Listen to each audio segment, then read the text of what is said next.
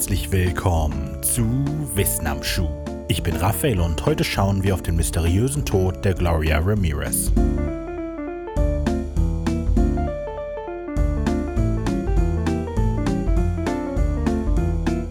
Es ist kurz nach 8 am Abend des 19. Februar 1994, als Gloria Ramirez in die Notaufnahme des Riverside General Hospitals eingeliefert wird.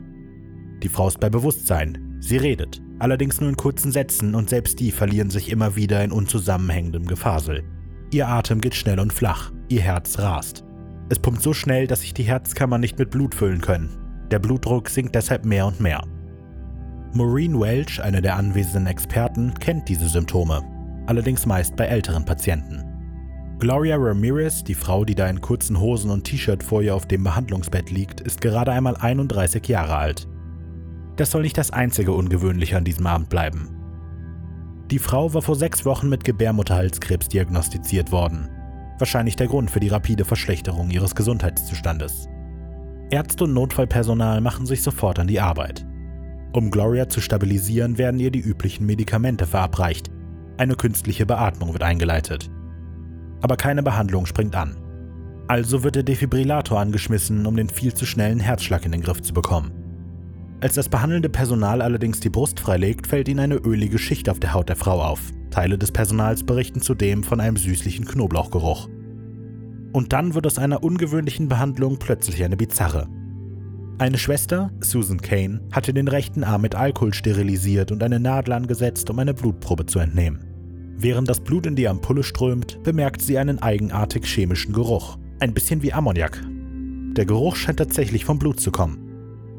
Kane reicht die Ampulle einer Kollegin, die bräunlich gefärbte Partikel im Blut feststellt, und bricht zusammen. Als Kane mit fiebrigem Gesicht aus dem Raum gebracht wird, fühlt sich auch die behandelnde Ärztin nicht gut, verlässt die Notaufnahme und setzt sich. Auf die Frage, geht es Ihnen gut, kann sie nicht mehr antworten, denn auch sie verliert das Bewusstsein.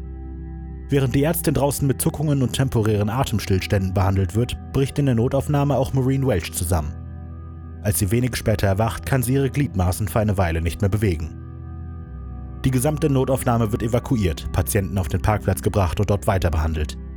Es herrscht ein bis dato unbekanntes Durcheinander. In der Notaufnahme kämpfen einige wenige Schwestern, Pfleger und Ärzte um Gloria Ramirez Leben. Vergeblich. Um 8.50 Uhr wird die 31-Jährige für tot erklärt. Beim Versuch, den Körper in eine Quarantäne zu bringen, spürt eine weitere Angestellte ein unerträglich brennendes Gefühl auf der Haut. Von den 37 anwesenden Gesundheitsexperten melden 23 mehr oder weniger schlimme Symptome. Fünf davon verbringen die Nacht im Krankenhaus, als Patienten, nicht als Personal. Die Schwester, die versucht hatte, bei der Quarantäne zu helfen, bleibt zehn weitere Tage mit Atemproblemen in der Behandlung. Die Ärztin, die als zweites ohnmächtig wurde, muss geschlagene zwei Wochen auf der Intensivstation bleiben. Als sie daraus entlassen wird, muss sie für Monate auf Krücken gehen, weil Teile ihres Kniegewebes abgestorben waren. Fast noch aufreibender als die etwa 60 Minuten, die Gloria Ramirez in der Notaufnahme verbrachte, waren die Monate, die folgten.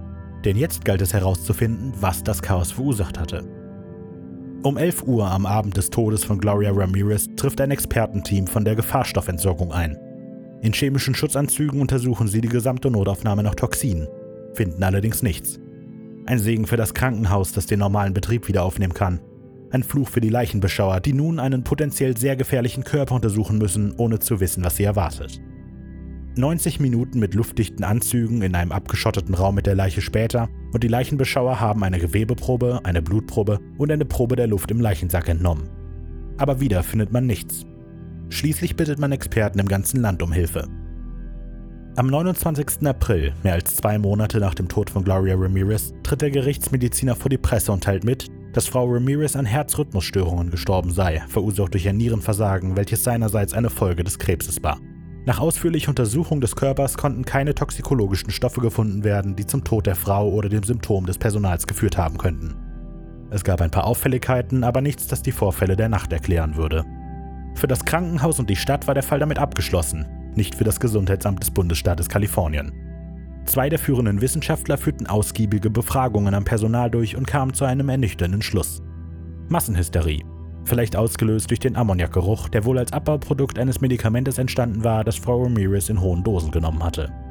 Zwei der wichtigsten Beweise für ihre Schlussfolgerungen waren die negativen toxikologischen Untersuchungen und die beiden Ersthelfer, die Frau Ramirez bereits im Krankenwagen behandelt hatten und ihr dort sogar einen Katheter legten.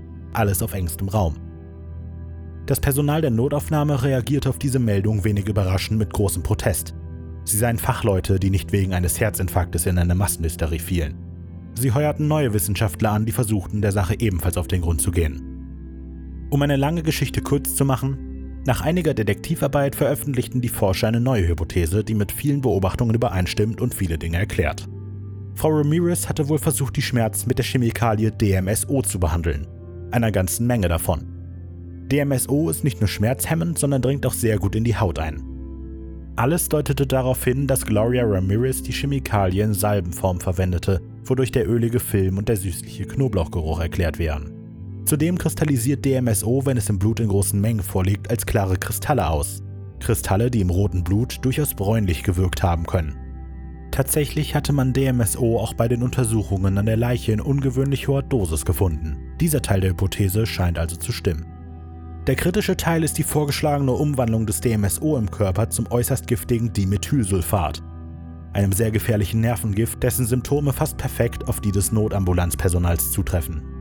Diese Umwandlung ist bis heute allerdings umstritten und konnte bis dato nie im Labor demonstriert werden. Zumindest nicht unter den Bedingungen, die für gewöhnlich in einem menschlichen Körper vorliegen. Zudem verursacht die Methylsulfat unter anderem heftige Augenreizungen, die jedoch keiner der Betroffenen zu Protokoll gegeben hatte. Was also wirklich in der Nacht des 19. Februar 1994 in der Notaufnahme des Riverside Central Hospitals passierte, bleibt damit bis heute ein einzigartiges medizinisches Rätsel.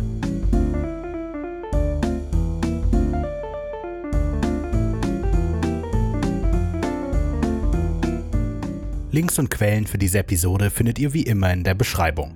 Ich freue mich immer über konstruktive Kritik, Feedback, Anregungen oder ein einfaches Hallo. Nutzt dafür am besten die Social Media Kanäle auf Facebook, Instagram oder YouTube oder schreibt eine E-Mail an wissenamschuh@wenig-originell.de. Neben Wissen am Schuh erscheinen unter dem wenig originell Banner auch der englische Songwriting-Podcast Sonic Rodent und das Hörspiel Creature Feature über Kreaturen und Wesen aus Folklore, Mythologie und Urban Legends. Mehr Informationen zu all diesen Projekten findet ihr auf wenig-originell.de. Danke fürs Zuhören und bis nächste Woche.